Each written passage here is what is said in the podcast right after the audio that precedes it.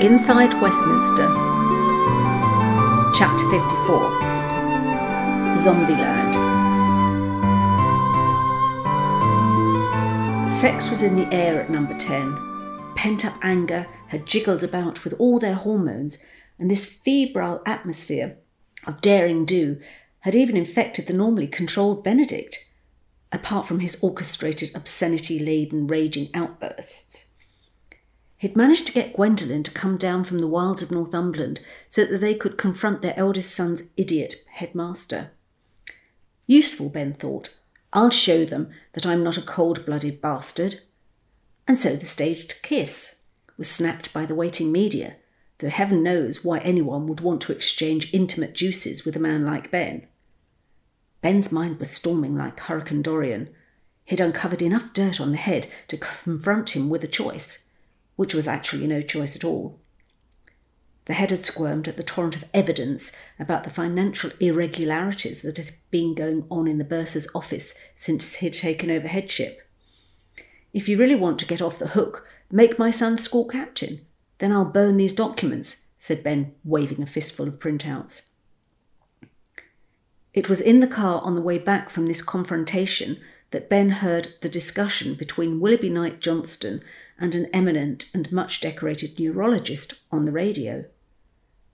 The ever calm KJ had somehow been boxed into a corner by the even cleverer and calmer surgeon, who managed to slice through KJ's arguments with the precision afforded him by his profession. Ben laughed and revelled in the verbal jousting, though he had a different reaction when, as a direct consequence of this debate, Dr. Diath crossed the floor humiliating Potty, who was launching forth at the dispatch box. The gods were really against our ancient Greek loving PM, as almost simultaneously the sight of Manly Stollard receiving the top politician of the year award from the UK's most popular men's magazine opened his thank you speech with I've just received a text from Benedict Morgan telling me, and I'm quoting, your fucking principles are quaint but irrelevant when we demanded your loyalty. Do the honourable thing and fall on your fucking sword. The audience gasped as Stollard pocketed his phone and carried on, unbowed. His mind was racing, though, as he had no idea where his future now lay. Roving journalist for the magazine presenting him with this award, possibly? Matthew Shrove was also having a terrible time caused by another Commons big beast on an ego trip.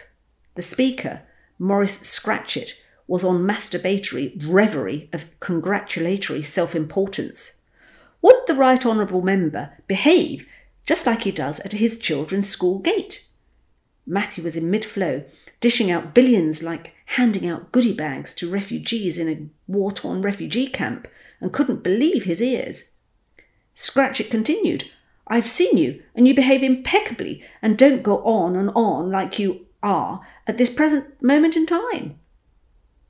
On record, on camera, Matthew knew that his wife would be livid at the breach of privacy, security, and God knows what else, but he ploughed on until he was done. He sat down exhausted. His whole being was fizzing with adrenaline from his speech and cortisol from the stress of Scratch's comments.